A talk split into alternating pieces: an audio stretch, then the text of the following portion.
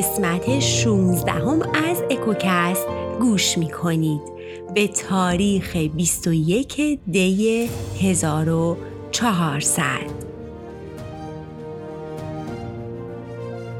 توی قسمت قبل براتون گفتم که شاه موبد از رابطه رامین و ویس مطمئن شد و برای اینکه این دوتا همدیگر رو دیگه نبینن ویس رو به گرگان و پیش خونوادش فرستاد و خودش هم که به خراسان برگشته بود به رامین اجازه خروج از شهر رو نمی‌داد. اما رامین به صد تا بهونه بالاخره اجازه گرفت تا از شهر بیرون بره و قول داد که از 100 کیلومتری ماهاباد رد نشه. ولی تا اینکه پاشو از شهر گذاشت بیرون به تاخت رفت به سوی ویس. بریم ببینیم توی این قسمت چه اتفاقایی میافته.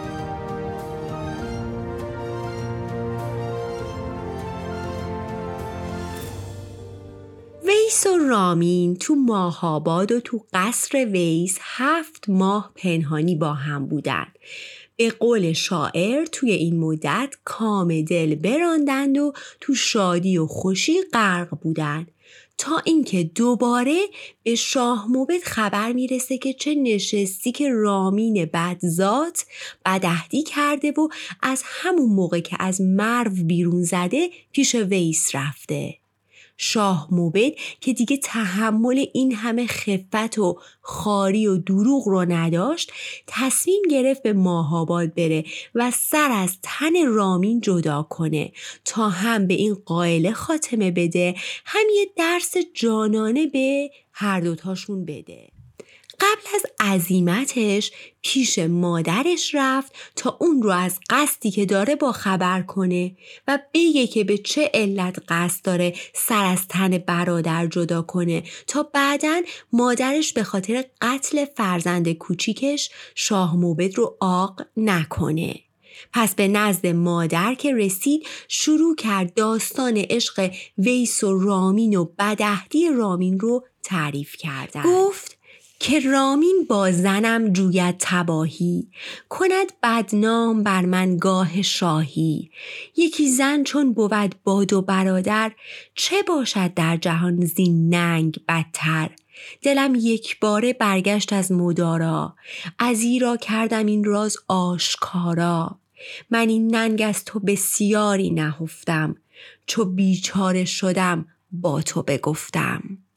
در ادامه گفت مطمئنم تو راضی به بدنامی و ننگ من نیستی.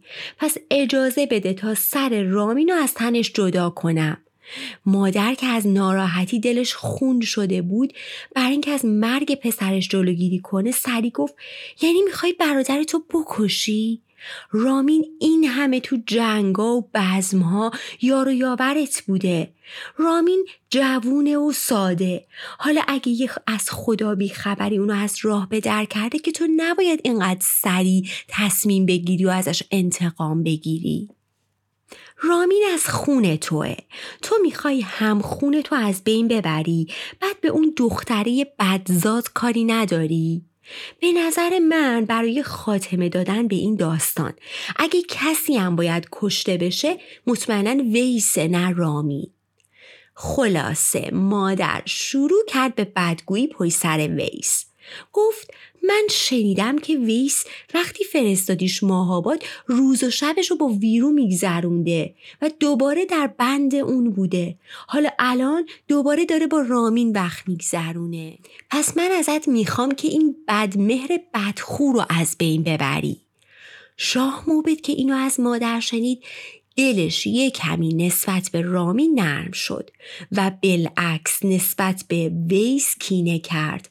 با خودش عهد کرد که هر چی سریعتر دنیا رو از شر این بدکاره خلاص کنه.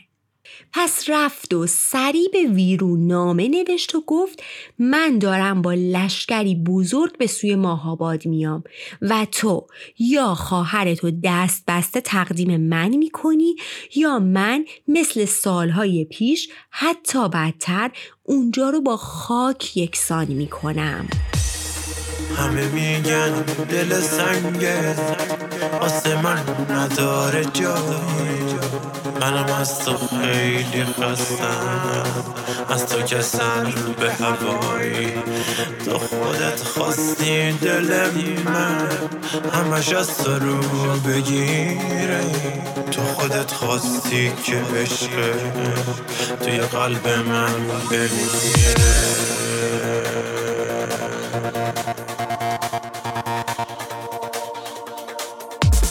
دل من دل خور و خسته.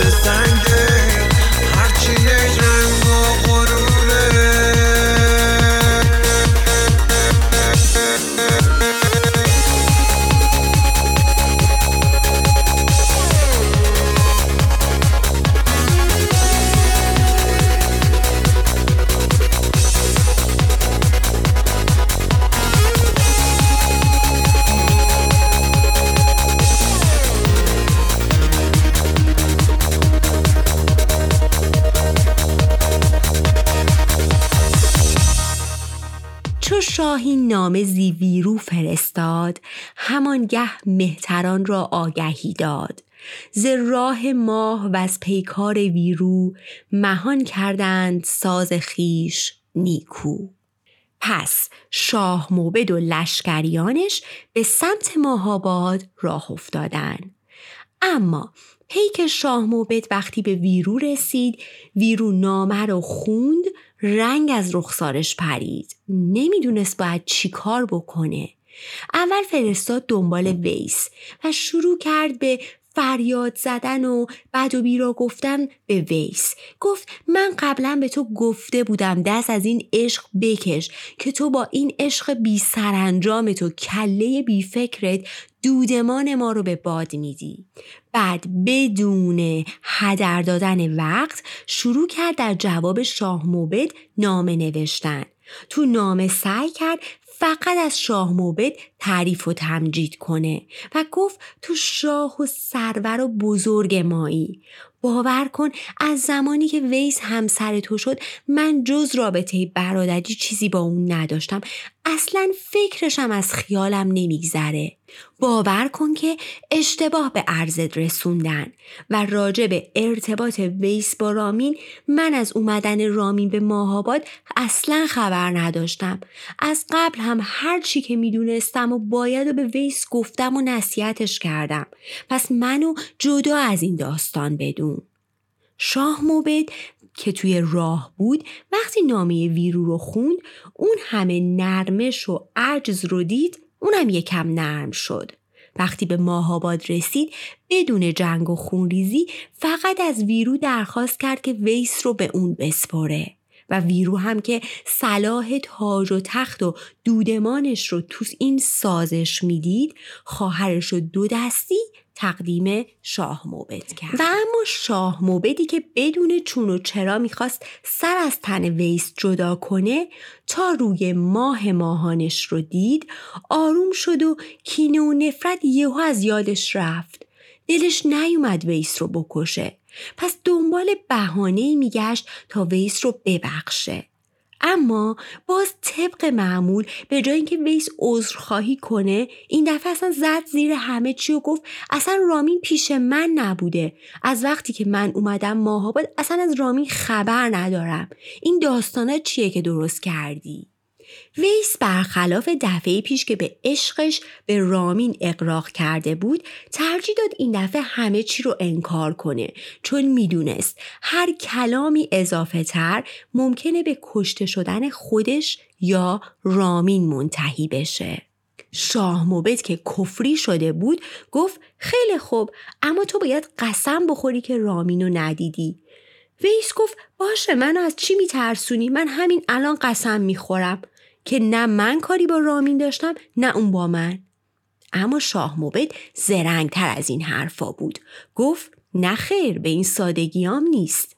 ما میریم به آتش کده و تو اونجا جلوی موبدان و بزرگان باید به اون آتیش قسم بخوری و بعد باید از اون آتیش عبور کنی. آتشم بر جان.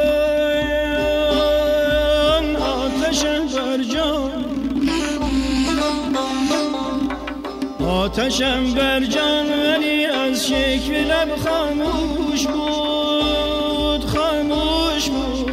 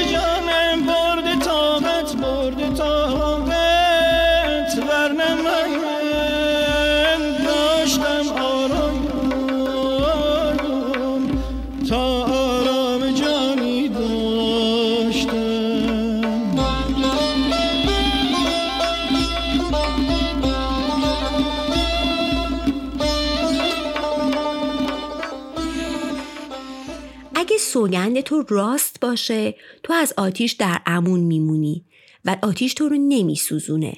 ولی خب اگر دروغ گفته باشی به سزای اعمالت می‌رسی. ویس بیچاره داشت سکته می‌کرد. شاه موبد دستور داد تو میدون آتشکده آتیش بزرگی رو بپا کنن و از همه بزرگان دعوت کرد تا بیان اونجا و شاهد باشن. موبدان و بزرگان دیگه که از همه جا بیخبر بودن در عجب که آتیش به این بزرگی و این مراسم برای چیه؟ و شاه موبد چه قصدی داره؟ وقتی شاه موبد به آتش کده رفت ویس که می‌دونست دیگه هیچ راه فراری وجود نداره سریعا تالار قصر رو ترک کرد و هر جور بود رامین رو پیدا کرد و داستان رو براش گفت رامین که می‌دونست برادرش رو میشناخت و می‌دونست این راه پایانی نداره جز مرگ.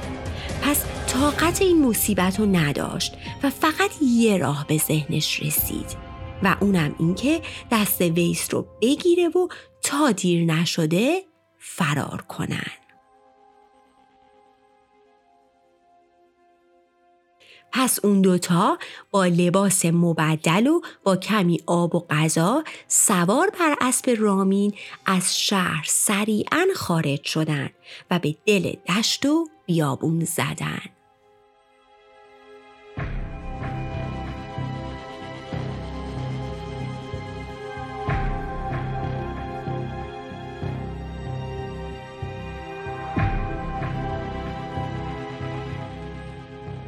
چو باشد مرد عاشق در بر دوست همه زشتی به چشمش خوب و نیکوست. کویر و کوه او را بوستان است فراز برف همچو گلستان است. کجا عاشق به مرد مست ماند که در مستی غم و سختی نداند؟ به ده روزان بیابان را بریدند ز مرد شاه جان زی ری رسیدند.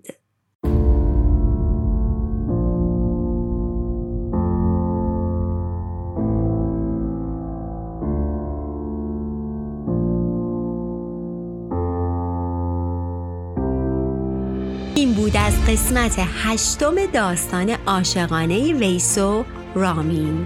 اگه می‌خواید بدونید که بعد از فرار چی بر سر این دوتا عاشق میاد قسمت بعد رو از دست ندیم روزگارتون خوش و ایامتون بکام